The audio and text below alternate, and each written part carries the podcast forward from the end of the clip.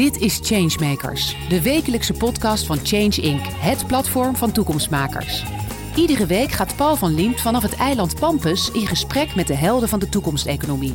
Krachtige leiders uit familiebedrijven, multinationals, MKB-bedrijven, start-ups en scale-ups. Die kleur bekennen, richting geven en tempo maken. Vernieuwers voor wie verandering geen agendapunt is, maar een business case. Want morgen wordt vandaag bedacht. Sander van der Wal is managing partner en medeoprichter van Enflux. En vanuit die hoedanigheid bezig met circulariteit, energietransitie, klimaatadaptie en grondstoffentransitie. En vooral met een toekomstbestendige gebouwde omgeving. Welkom Sander. Dankjewel. Wat staan wij hier geweldig hè, als we om ons heen kijken. Ja, het is Nee, maar het is echt, je mag het niet zeggen, maar het is wel waar. Het is echt de mooiste dag van het jaar ongeveer nu, waarop wij staan. Het is echt eh, overal prachtig zonlicht. Het is heel lekker, bijna windstil. Eh, het, is, het is te gek voor woorden. Ik eh, kan het niet zo goed omschrijven als jij waarschijnlijk. Want hoe, hoe, ervaar jij dit? Want we staan boven op het fort om ons ja, heen te we kijken. staan boven op een fort inderdaad, op Pampus. Ja, een prachtige dag, eh, prachtige omgeving. Ja, het is heel speciaal. Ik bedoel, ik zit al niet dagelijks in een podcast, maar dan op zo'n plekje is nog wel heel, eh, heel mooi. Dat wou ik zeggen, ja, zeker, tuurlijk. En Meteen alle spanning ook eraf, hè. dat helpt ook een stuk. Hè. We kunnen gewoon lekker ontspannen nu gaan praten, want ja, ik, ik, de neiging om me heen te blijven kijken. Dat kan natuurlijk niet. We gaan ons echt concentreren op het gesprek, want je hebt heel veel mooie dingen te vertellen over je bedrijf. Ga je zo meteen doen. Maar je begint natuurlijk, wat we altijd doen in deze podcast, met eh, het nieuws van de week of van, van afgelopen maand. Wat is jou opgevallen? Ja, en de vraag is natuurlijk duurzaam nieuws. En ik weet eigenlijk nog niet of dat duurzaam nieuws is. En daar ben ik vooral heel nieuwsgierig naar. De gasprijzen. Hè, Ja. En de, de, de energieprijzen gaan eh, through the roof, zullen we maar zeggen. En ehm, ik ben dan heel benieuwd. En je merkt al, de, de, de, eurocommissaris Timmermans die ging gisteren meteen al zeggen... ja, dat ligt niet aan het klimaatbeleid. Hè. Ehm, Ja. eh, want ja, CO2-emissierechten opkopen en dat eh, allemaal kostenverhogingen. Maar ik ben heel benieuwd of we nou over, over een jaar of vijf zeggen... ja, Ehm, eh, dat heeft ons misschien eigenlijk wel geholpen, omdat we minder afhankelijk willen zijn van dit soort fossiele energiebronnen. En dat deze prijsvorming dat eigenlijk nog maar weer een keer onderstreept. Ja, bovendien, eh, de paniek eh, wordt natuurlijk heel groot, eh, misschien wel groter gemaakt dan die is. Want er zijn natuurlijk verschillende scenario's. Ik vond wel een interessant scenario waarin ook wordt gezegd, het is nu oktober 2021. Maar wat er ook gebeurt, in april, daar kun je ervan uitgaan, dat zeggen bijna alle gaskenners, in april 2022 gaat de gasprijs waarschijnlijk flink omlaag. Dus dan is er weer niks aan de hand. Stel dat dat, zou je, nu, kunnen, dat je een grote systeemverandering tot stand brengt. Ja, dan tegen die tijd is er weer niks aan de hand. Het zou, het zou kunnen. Kijk, ik ben, ik, ik ben ook heel benieuwd naar de precieze oorzaken hiervan. Want ik, ik heb zelf ook altijd het idee, er zit zoveel. er is natuurlijk zoveel geld in het systeem gepompt eigenlijk eh, afgelopen jaren door eh, corona en de bankencrisis. En nou ja, eigenlijk al tien jaar lang doen we geloof ik quantitative easing. Ja. Oftewel gewoon meer geld in het systeem brengen. Ja, dat zoekt ook rendementen. Dus ik weet ook niet wat het speculatieve aandeel eh, eh, van deze prijs Het is toch de schuld van de ECB uiteindelijk. Toch Sowieso, eh, wat hier gebeurt. Sowieso eigenlijk alles. Hè, dat kunnen we ook zeggen. Zij mogen alles oplossen. En zij hebben ook overal de schuld aan. Maar goed, het is omdat dat politici, anderen die misschien moeten, die het heft niet in eigen hand nemen. Komen we eigenlijk vanzelf op, ik zou bijna zeggen, wat je nu zegt, dit gasverhaal is een mooie klus voor Enflux. Want jullie zouden hier iets aan kunnen doen. Jullie weten, jullie weten heel goed als aanjager alle partijen bij elkaar te brengen. Maar toch, mensen zullen wel denken, wacht, wat is het nou? Want je gaat op jullie site kijken en dan staat er ook consultancybureau. Maar dat, dat wil je eigenlijk ook niet. Dat is iets heel anders. Want ik zie jou ook al een beetje nee schudden. Je bent iets anders. Je bent vooral een aanjager. Maar wat is het grote verschil? Nou ja, d- ehm, kijk, we doen ook consultancy elementen. Hè, maar, maar mijn gevoel altijd bij consultancy, maar dat zullen consultants ongetwijfeld net een beetje anders verwoorden. Eh, Kijk, een consultant die komt met enige distantie, eh, analytisch kijken naar een opgave en een vraagstuk en de technologie en alle spelers die daarbij een rol spelen. Die gaat dat, die gaat dat goed analyseren en, en dan zegt hij, nou jongens, ik denk dat dit, hè, eh, eh, route A, de koninklijke route is waarmee je het beste dit probleem kunt oplossen. Ja. En dan is hij ook vaak klaar. Ja. Eh, en dan komt er een advies. Hè? eh, en dat is op zich hartstikke nuttig en heel mooi. Maar het moet nog wel even gebeuren. En eh, in die uitvoering daarvan kom je heel vaak ook gewoon allerlei obstakels tegen. Beren op de weg, belemmeringen. Het, het- blijft, het- die koninklijke route is lang niet altijd zeg maar rechtstreeks begaanbaar. Nee, het gaat over ook van, eh, van idee naar uitvoering. Ik Ja. zo vaak ver- Ja. vergeten. Ik zie het ook hele slimme koppen bij elkaar. En die hebben bijna zo'n dédain voor de uitvoering. Van geweldig, wij hebben iets slims bedacht. Oh, die uitvoering, nee, dat, dat doen jullie maar. En daar gaat het mis. En daar gaat het vaak mis. Ja, en ehm, ehm, dat is ook een lastige, hè? Want kijk, wat wij een beetje zien, en daarom hebben we natuurlijk ook Enflux opgericht. We moeten natuurlijk zeg maar, sneller verduurzamen.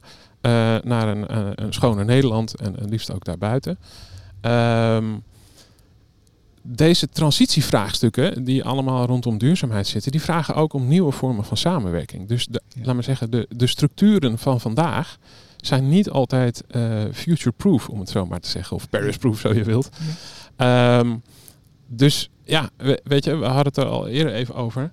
Ehm, er zijn een heleboel vraagstukken nu die op ons afkomen waarvan de vraag is, wie is er van? Hè? En wie krijgt de koppijn als het niet gebeurt? En wie moet je bellen als je het voor elkaar wil krijgen? En voor duidelijkheid had het er al over. denken mensen, hoezo hadden ze erover? Ik zit nu al vijf minuten te luisteren, maar dat hadden, wij hebben een wandelingetje hier gemaakt. Ja. We hebben wel een beetje natuurlijk meteen over deze dingen zitten praten. Ja, ja, ja zeker. Ja. En dat wie is er van, dat is wel een belangrijke. Dat wordt vaak vergeten. Ja, en uh, nou ja, dat noem ik altijd de ongestructureerde opgave. Uh, ja, en dat vraagt gewoon om samenwerkingen van betrokken partners die daarbij uh, een belang hebben, die iets willen. En die allemaal het gevoel hebben van ja, we moeten iets voor elkaar krijgen. Um, maar ja, ik ben er ook niet in mijn eentje van. En, en mijn buurman ook niet. Nee. Maar misschien kunnen we het samen toch wel voor elkaar krijgen. Nou ja, dat is wat wij natuurlijk noemen het bouwen van coalities en samenwerkingen. Uh, en uh, dan niet alleen die analyse hè, waar we het net over hadden, maar ook echt gewoon aan de slag. En wat kun je dan doen? Want ja, er zijn ook al genoeg netwerken. Uh, maar inderdaad, naar de uitvoering toe, ja, daar, daar zitten uh, een heleboel vraagstukken. Uh, die wij graag beetpakken. Ja, je wil het zo praktisch mogelijk dus ook maken. Daar gaat het ook om. Dat is belangrijk natuurlijk. Uh, misschien in coronatijd hoorden we het ook. Hè. De onvermoede coalities, die uh, twee woorden werden vaak aan elkaar geplakt.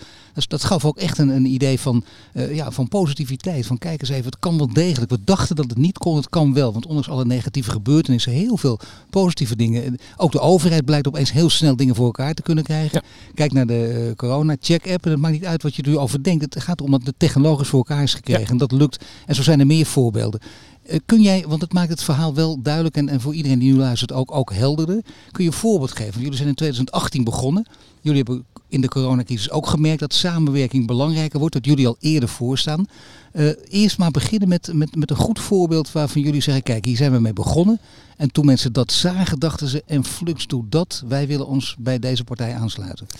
Ja, nou, kijk, we doen zeg maar, op, zowel op circulair als energietransitie als grondstoffentransitie uh, uh, allerlei coalities. Uh, en dat, dat kan ook gaan over het hergebruiken van CO2 als grondstof of allerlei samenwerking in de glastuinbouw. Of, nou, je, je kunt eigenlijk zo gek niet verzinnen. Zelf zit ik heel erg in de hoek van klimaatadaptatie in de gebouwde omgeving. Uh, waar we het hier vandaag natuurlijk ook over hebben. Ja. En inderdaad, daar, we zijn daar uh, in de provincie Zuid-Holland eigenlijk begonnen met het bouwen van een samenwerking eigenlijk. Dat wisten we overigens toch nog niet zo precies hè, toen we eraan begonnen. We zijn eigenlijk gewoon een rondje gaan lopen langs allerlei partijen. Van ja, joh, uh, het klimaat verandert. Daardoor zijn er weersextremen die steeds meer toenemen. daar moeten we ons op aanpassen, linksom of rechtsom. En laten we eens een rondje lopen, hè, ook op verzoek van de provincie. Van jongens, bouwbedrijven, ontwikkelaars, gemeentes, wat vinden we hier nou van? En ben je er al mee bezig of niet? En hoe kunnen we daarop versnellen? Nou, dat heeft uiteindelijk geleid tot een heel mooi uh, convenant klimaatadaptief bouwen. Dat heet tegenwoordig bouwadaptief. Ja. Um, en dat is een samenwerking, ja, begonnen met iets van 30 partijen, nu, uh, nu meer dan 50.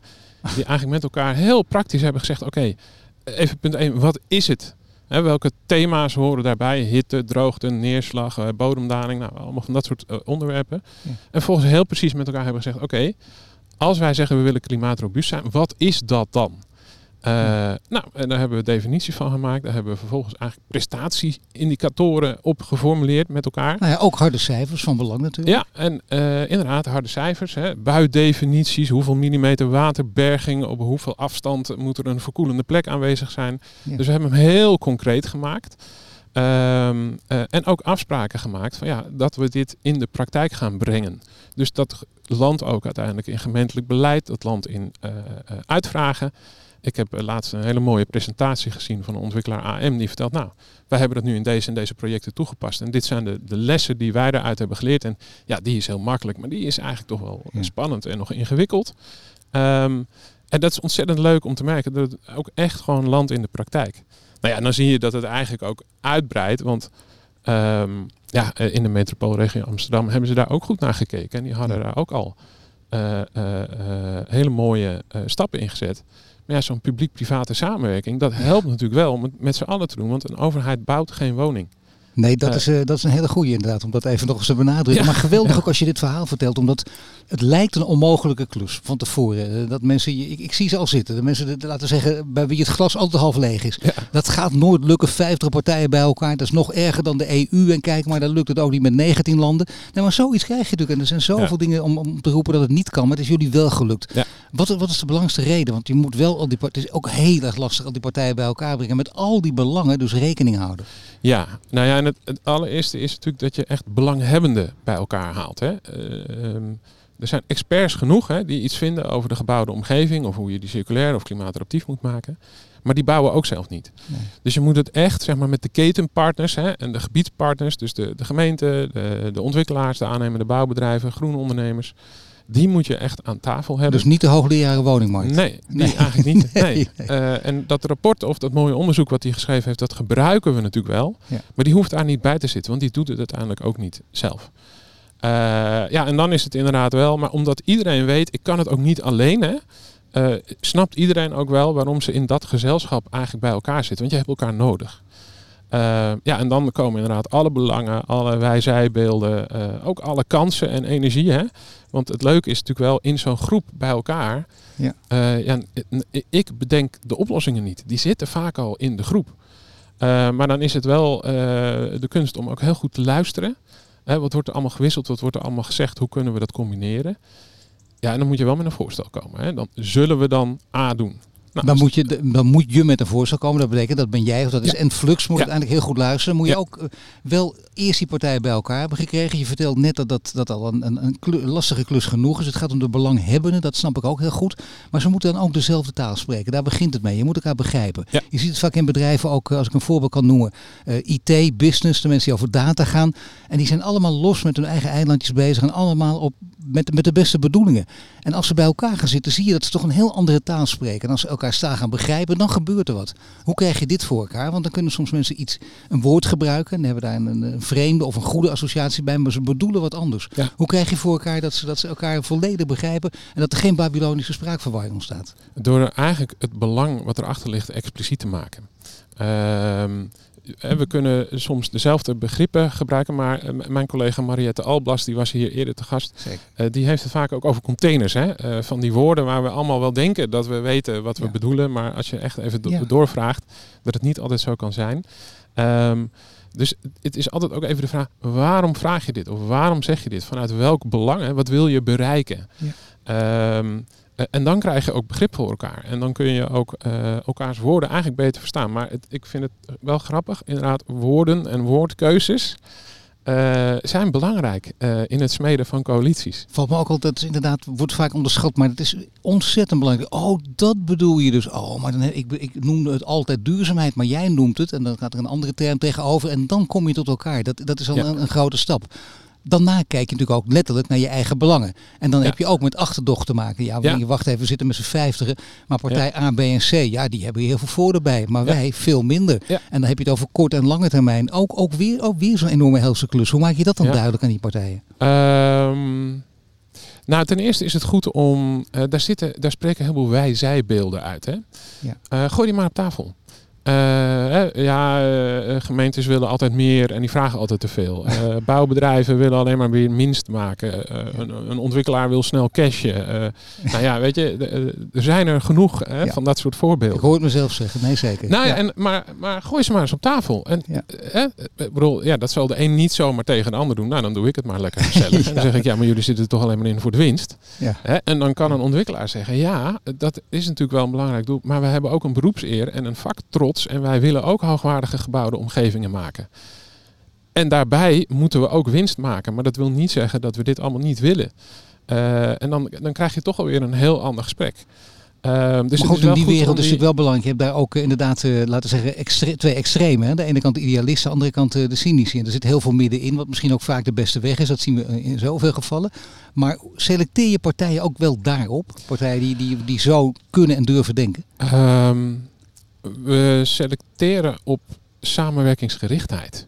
Ben je bereid om met de ander samen te werken en dat gesprek aan te gaan? En het, het mag ook mislukken, hè? dus dat is ook gewoon echt uh, belangrijk. Dat je zegt, ja, we willen graag dat jullie aanschuiven. Uh, ga ontdekken of het iets voor je is en of je je belangen daarin voldoende uh, gediend ziet. Gebeurt het af en toe dat je ook uh, dat ja. jullie iets aanpakken en dat je dan na twee maanden zegt, nou laten we gewoon niet verder gaan, want dit, dit werkt niet. Het kan ook, maar we hebben het uitgeprobeerd, we moeten het anders gaan doen. Ja, nog niet zoveel gehad eigenlijk. Wat we wel natuurlijk hebben is dat er mensen zeggen, ja, ik voel me niet meer thuis in deze samenwerking. Of ik, nou, ik heb het hele, hele co-creatieve proces meegemaakt en ik kom op de eindstreep en dan maak ik de balans op en dan, ja, hij is toch niet voor mij. Dat, en dat is ook prima. Want. Kunnen jullie al een rode draad ontdekken? Want dat is natuurlijk wel voor jezelf ook prettig. Hè? Want dat, is, dat snap ik heel goed. Mensen zeggen, ik voel me niet meer thuis in deze samenwerking. Is dat altijd om dezelfde reden? Nee. Nee, dat is heel divers. Dan moet je echt per ja, bekijken. dat is heel divers.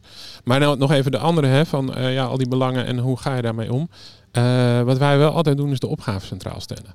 En het kan best zijn dat je tot oplossingen komt waar drie meer voordeel bij hebben dan die twee andere. Uh, maar dan blijft de vraag, komen we dan samen toch verder richting de opgave of niet? Want daarvoor zaten we bij elkaar. Uh, dus dat is wel altijd uh, je referentie. Maar dan heb je een breekijzer nodig, misschien wel in zo'n situatie die je, die je nu omschrijft. Wat, wat, wat is dan de stap om, om te zorgen dat je toch verder kan? Um, nou, dit zit er eigenlijk al daarvoor. Hè? Dus dat gaat over één, die samenwerkingsgerichtheid. Maar twee, zijn we het eens over de opgave. En zijn, hè, uh, ook al hebben we verschillende achtergronden, verschillende perspectieven, verschillende lenzen, verschillende ja. belangen, zijn we het wel eens dat we met deze opgave daarheen willen. Uh, als je dat van tevoren eigenlijk heel scherp maakt, um, ja, dan, dan is de kans heel klein dat dat achteraf ergens nog daarop uh, fout loopt. Dat is toch bijzonder, omdat het inderdaad gaat om, om onmogelijke coalities vaak. Of uh, zoals ik net zei, onvermoede coalities. Eén uh, voorbeeldje uit coronatijd. Toen ging opeens Jan Rotmans, de hoogleraar transitiekunde, criticas er ook van alles en iedereen die, die zich niet aan duurzame regels houdt, ging in een coalitie aan met Shell. En daar werd hij meteen in eigen kring natuurlijk ook weer om veroordeeld, zonder dat men wist wat hij bedoelde. En dat kan ook tot iets leiden. Dat, dat is precies van binnenuit dingen ook proberen te veranderen. Dat is heel erg interessant. Hè? Partijen ja. van je denkt het kan niet en dat blijkt dan toch wel te kunnen. Ze blijken heel veel raakvlakken te hebben. Het is bijna iets, uh, als ik het bijna kinderachtig mag formuleren, waar, waar je blij van kan worden. Kun je ja. voorbeelden geven van partijen waarvan jij dacht, hoe is het mogelijk? Maar die kunnen, en dat denken buiten staan, dus misschien niet. Maar jij hebt gemerkt dat ze wel degelijk samen kunnen optrekken.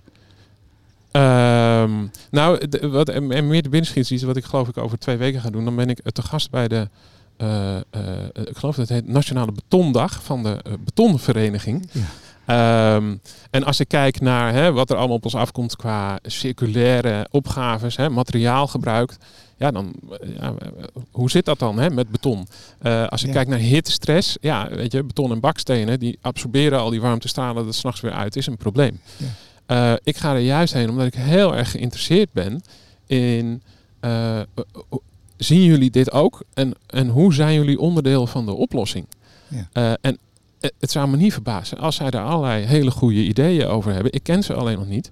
Maar het is wel belangrijk om dat vizier wel altijd open te houden. Het heeft geen zin om te zeggen Shell is de vijand, dus daar praten we niet mee. Nee, je zou met iedereen moeten praten. Uh, dus ook met ja. Tata, Tata Steel moet je ook gaan praten. Jazeker. Ja, je moet over groene waterstof uh, hebben, kijken ja, wat je kan doen. Maar, en ik mag je nog even zeggen wat in het verleden mis is gegaan. Die achterdocht is wel duidelijk. Er worden niet voor niets rechtszaken gevoerd.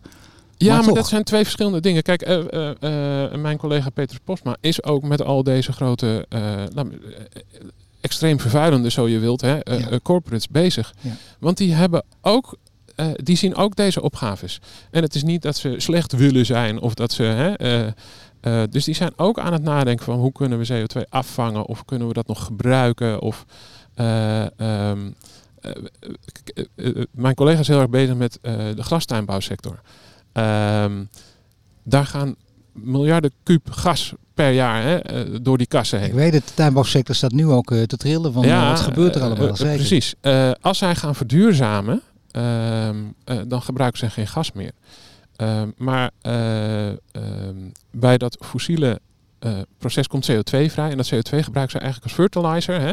Ja. dan groeien de tomaatjes sneller. Ja, ik heb er niet heel veel verstand nou, van, dus ik ga een beetje nou, op glad ijs. Maar, dat, ja. hè, dus dus even platgeslagen, door de CO2 groeien de tomaatjes sneller. Nou, als je naar een, een niet-fossiele energiebron gaat, heb je die CO2 niet meer. Ja. Die moet je dus extern aanvoeren. Ja, uh, en ik ken nog wel wat plekken uh, waar het te veel wordt uitgestoten. Uh, dus dat is ook wat wij zeggen, ja, dat hergebruiken van CO2 eigenlijk als grondstof ook weer. Ehm, ja, dat vraagt wel ook om een samenwerking met een aantal van dat soort partijen. Ja, maar geweldig juist. Dit, dit, is, dit is juist iets geweldigs. Want zo, dit is, je kunt meteen zeggen, doe het maar niet. Als deze grote partijen mee gaan doen, is de impact ook meteen enorm. Want dat willen jullie ook maken. Groot denken en groot doen. Ja. Dat staat ook in, in, in, alles wat ik over jullie lees en zie. Dat bedoel je hier ook mee. Hè? Mag ik misschien een, een ander voorbeeld vragen? Dat gaat over, ik las ook iets over datacenters. Ja. En daar kun je ook heel veel kritische noten kraken. Terecht ook. Maar je kunt ook kijken, wat kan er wel? En dan zie je dat ze bijvoorbeeld, als het gaat over restwarmte uh, voor steden. Hoe, hoe gaat die, daar, daar, kunnen zij een bijdrage aan leveren. Maar hoe gaat het dan in de praktijk? Um, nou, het is precies wat je zegt. Hè? Dus zij, moet, zij hebben allemaal servers staan, die moeten ze koelen. Uh, en bij dat, daar komt dus warmte vrij. Ja, dat gaat nu gewoon uh, uh, de lucht in. eigenlijk doodzonde.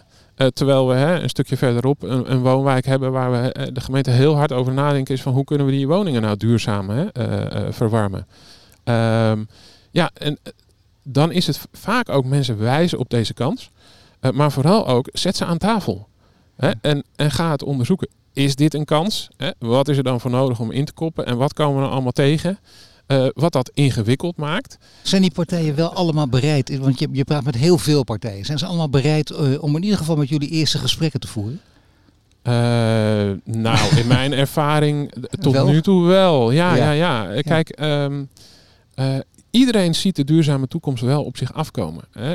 en er is ook niemand nou ja, niemand, maar goed, uh, degene met wie wij, er is niemand tegen een duurzame samenleving. Nou ja, degene die tegen zouden zijn, die zien ook dat ze, dat ze een verloren strijd uh, aan het vechten zijn. Want je, je merkt wat, wat er gebeurt natuurlijk, kijk, met name op juridisch gebied. Ja. Dat helpt heel. Ja. Merken jullie dat ook in de gesprekken, dat dat wel degelijk helpt? Dat afschrikwekkend, maar ook positief kan werken? Nou, ik denk dat, dat steeds meer organisaties, dat geldt echt niet alleen voor bedrijven, laat staan alleen voor de grote bedrijfsleven, er wel van bewust worden en steeds harder ook van bewust worden de, de toekomst is duurzaam. Uh, en als je niet meegaat naar die toekomst, ja, eh, wat is dan nog jouw verdienmodel? Hè? Want het leuke is natuurlijk, en dat vergeten we wel, maar we hebben zo verschrikkelijk veel afspraken met elkaar gemaakt. In Parijs, met de nationale klimaatakkoorden, uh, grondstoffenakkoorden. We hebben het eigenlijk allemaal al lang afgesproken. We gaan er dan al iets te langzaam naartoe. Maar het staat al vast dat we in 2050 een volledig fossiele, uh, oh, sorry, circulaire economie zijn. dat hebben zeggen, we ja, zo'n gekke verspreking van jou. En ook nog op pampers Maar dan krijg je gewoon, het weer is te mooi. Ja, dus, uh, nou al, uh, hoe noem je dat? Zonnesteken, ja. ja. Nou is het wel belangrijk als je dit zegt. Dat, dat, want hier gaat het weer over precies het thema van jullie, van idee naar uitvoering. Daar gaat het hier dus ook over. Heb je veel aan, aan een jonge generatie? Want ik merk het wel dat de jonge generatie erg goed op de hoogte is vergeleken met, met een tijd geleden. Dat de jonge generatie ook echt diep uit het hart kan zeggen. Maar wacht even, wij leven nog uh, eind 2000, 2100, misschien ook nog wel. Dus voor ons is het heel belangrijk dat die versnelling er komt. Tenminste je aan die 2030 afspraken houden. Werken jullie veel met, met jonge mensen om, om, als je dan toch aanjager bent, om dat zo concreet mogelijk te maken? Uh, ja, uh, en ik heb gelukkig ook een heleboel uh, collega's die weer een stuk jonger zijn dan ik. Maar ehm, ik, eerlijk gezegd merk ik het wel in, door alle generaties heen hoor. nou is het wel zo, daar zit ik natuurlijk wel een beetje in een bubbel. wij werken natuurlijk wel met mensen die willen en die samenwerkingsgericht zijn en die dit ook zien. Uh, want wij gaan echt niet onze energie besteden aan mensen die niet willen, geen zin hebben en uh, toedeledokie zeggen. Dan zeggen wij dat ook vriendelijk. Ja, gebeurt het af en toe dat de mensen die... Ja, er zijn altijd partijen die niet willen. Ja, natuurlijk. Ja, ja, of die willen de samenwerking niet, of die willen, uh, die hebben andere prioriteiten. Hè? Dat kan ook. maar mag je zeggen welke partijen echt dwars liggen, echt helemaal geen zin in hebben? Uh, ik denk het wel. Nou, het is nou, weet wel je, ik, ik, nou, nee, ja, ik geloof niet zo in, in, in het naming en shaming. Wat ik wel bijvoorbeeld nou, een, een, hele. Uh, nou, wat, waar ik, wat ik een mooi voorbeeld vind, hè, en dat is dus helemaal geen onwil. Uh, maar ik heb dus in allerlei regio's gewerkt aan klimaatadaptieve afspraken en een klimaatadaptieve gebouwde omgeving. met gemeentes, met bouwers, met ontwikkelaars, met groenondernemers, allerlei maatschappelijke partners. en de groep die ik zelf het moeilijkst vind, uh, dat zijn de corporaties. En die hebben natuurlijk wel grote woningvoorraden. Ja. Uh, maar dat is niet dat ze niet willen, hè, of dat ze zeggen vinden duurzaamheid niet interessant, weet ik wat. Wat zij zeggen, ja, we hebben één, we hebben onze handen vol aan de energietransitie. Want daar wordt ontzettend veel van ons gevraagd. Twee, we hebben ontzettend veel last van een verhuurdersheffing. Hè, waardoor onze investeringsruimte, zeggen zij, uh, toch wel heel erg beperkt is. Dus ja, we moeten ook keuzes maken. Uh, en we hebben natuurlijk een heel ander verdienmodel en een hele andere financiële structuur. Waardoor het voor ons heel veel ingewikkelder is om hier ook investeringsruimte voor te vinden. Ja, dit is nou, wel een hele goede, want ik moet zeggen, het is serieus. Die verhuurdersheffing, nou, dat gaat misschien voor ze de goede kant op. Hè? Als we kijken hoe, hoe de politiek speelt hier een hele grote rol in. Ja, uh, ja verder ook de energietransitie inderdaad. Uh, heel veel, uh, laten we zeggen, bepaalde de, de, goedkope huurwoningen, of sowieso ook in de particuliere sector zelfs, hier voor, voor huurwoningen zag ik ook. Hè? geen dubbel glas nog, er is heel veel werk aan de winkel. Dus hoe, kun je, hoe kun je dat, dit bij ze wegnemen? Of zeg je nee, dit is zo'n reële tegenstand, hier, hier moeten we niets aan doen. Jullie hebben gelijk. Nou ja, het is dus niet zozeer tegenstand, hè? het is vooral een timingsvraag. Uh, en ik zeg het maar, voor een goed idee moet ook altijd een goed moment uh, bestaan. Ja. Uh, dus ik ben ervan overtuigd dat het wel goed gaat komen. En nu nog even niet.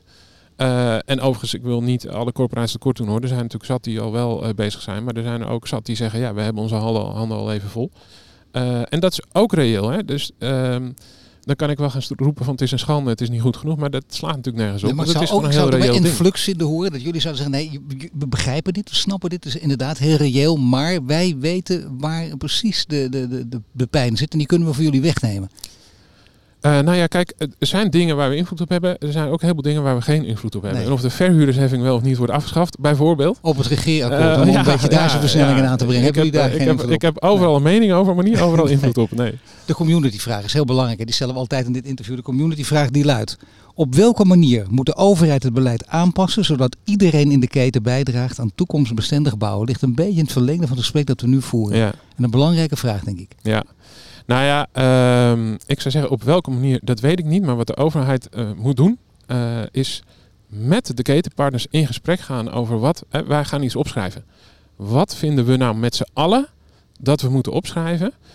En als je die hebt gevonden, dan heb je straks ook draagvlak in je uitvoering. En heb je ook al meteen een heleboel mogelijke beren op de weg getackeld, want die heb je al gekregen.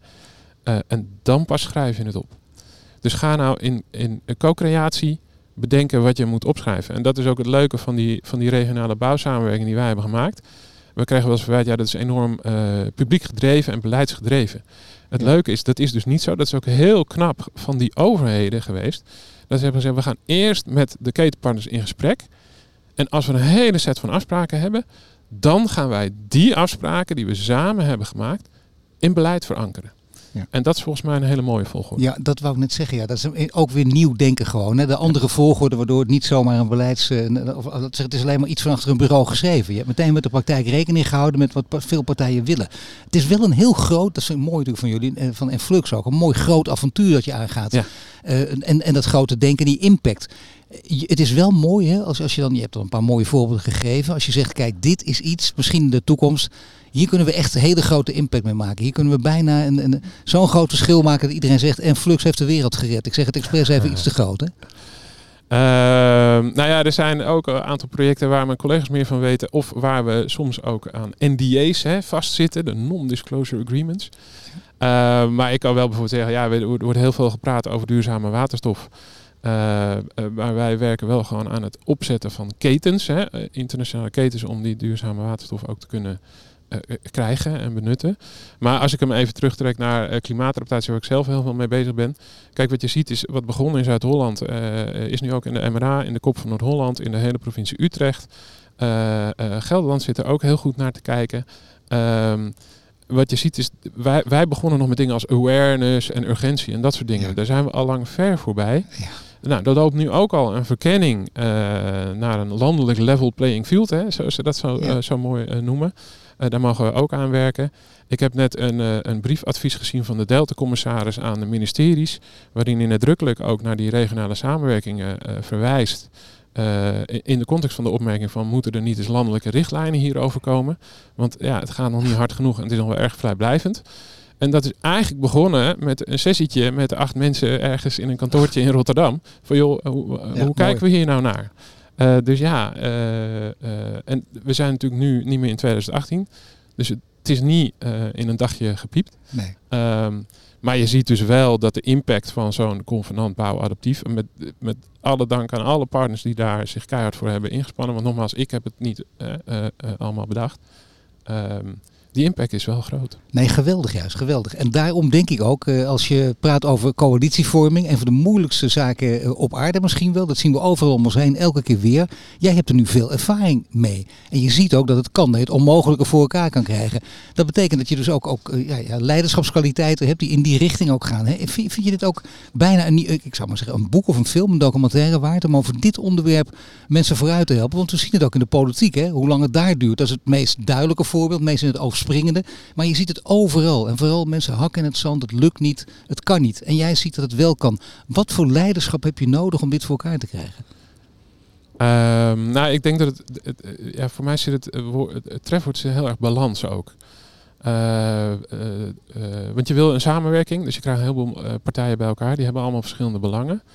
Um, en je wil wel samen uitkomen. Dus er zit iets van democratie in. Hè? Ja. Uh, en tegelijkertijd heb je ook daadkracht nodig. Dus dat is al één, hè, democratie, daadkracht, zorgvuldigheid. Hè. Iedereen moet ook wel zich herkennen straks in de afspraken die we samen maken. Maar ook snelheid. Want je wil niet dat dat het, het tien jaar kost en dat we in de, in de, in de uh, ja, in, in, enorm lange tijdslijnen terechtkomen. Dus elke keer die balans zoeken tussen dat soort nou ja, paradoxen, want het zijn natuurlijk geen tegenstellingen. Uh, daar zit hij voor mij heel erg. En daar heb ik zelf ook heel veel plezier in. Heb ik nog een paradox harde keuzes kunnen maken hoor, voor een zachte weg. Hè? Dat zie je ook vaak. Harde keuze kan zijn dat je van iemand afscheid moet nemen. Zoals we eerder in het gesprek hadden over een partij die zegt, nou ik, ik voel me hier niet meer bij thuis. Nou goed, dan niet, weet je, weg. Of iemand die to totaal niets mee heeft. Niet meer, die argumenten kennen we nu. En dat, dat is zinloos, want dan, dan zijn, we tot, uh, zijn we over honderd jaar nog bezig. Ja, er zijn ook onderdelen in die, in, in die afspraken waarvan we gewoon hebben gezegd, ja weet je, we hebben met elkaar, weet ik veel, 50 afspraken gemaakt. En er zijn drie gewoon niet gelukt. Nou, dan constateren we dat. Uh, uh, uh, en dan uh, en dan kijken we waarom niet. En als we er niks aan kunnen doen, dan laten we het ook gaan. Dan is het nee, klaar. en op grote schaal, waar jij vooral mee bezig bent, en dat, is, dat benadrukken we wel degelijk. Het gaat echt om uh, de overheden, bedrijfsleven, kennisinstellingen, alles en iedereen bij elkaar op grote schaal. Dat verandert de wereld echt. En soms uh, doen we daar persoonlijk ook nog wel wat aan, maar daar moeten we vooral niet al te veel de nadruk op leggen. Maar dat is wel mooi om te weten. Dus van jou vind ik het ook wel aardig, want ik heb wel iets begrepen tijdens die wandeling die wij maakten. En ik denk dat ik het wel naar buiten kan brengen. Dan zeg je maar nu hard nee, maar dat mag best. Dat jij heel veel dingen doet. Heel veel dingen doet die, laten we zeggen, die, die helemaal uh, passen ook bij het verhaal dat jij vertelt. Want je vliegt niet meer, echt nee, principieel niet meer. Nee. Uh, nou, wat, wat, wat, doe je nog meer voor het klimaat? Uh, CO2-uitstoot nou ja, is bijna nul. Ja, nou ja, tijdens het ademen nu. Ja. nee, ja, we hebben een warmtepomp in huis, supergoed geïsoleerd huis. Uh, inderdaad, al, ik geloof dat ik in 2013 een van de eerste particulieren was die een, een elektrische auto kocht. Kijk. en daar hebben we er nu twee van. Ja, uh, maar je bent geen maar, uh, God de Vader, de Zoon, de Heilige Geest in nee, één, want er is niet. nog één ding, hè? Ja, twee zelfs. Nee, ik zeg het maar, ik doe allerlei duurzame dingen en ik eet vlees en ik heb een houtkachel. En oi, oi, oi ja, dat uh, kan natuurlijk eigenlijk ja. niet meer. En daar ga je voorlopig nog niet vanaf. Nee, nee niemand nee. is heilig, ik ook niet. Nee, gelukkig maar. Ik dank je voor dit gesprek. Sander, je luistert naar een podcast van Change Inc., mede mogelijk gemaakt door onze partner Ebbingen. Bedankt voor het luisteren naar de Changemakers podcast. Een productie van Change Inc., gepresenteerd door Paul van Liemt. Wil je dat meer mensen geïnspireerd worden? Deel de podcast dan op sociale media. De Changemakers podcast is tot stand gekomen in samenwerking met onze partner Ebbingen. Ebbingen kent, verbindt en ontwikkelt de leiders van de toekomst. Wil je meer afleveringen luisteren? Abonneer je dan nu via je Spotify, Apple Podcast of je favoriete podcast-app en krijg een melding wanneer er een nieuwe aflevering online staat.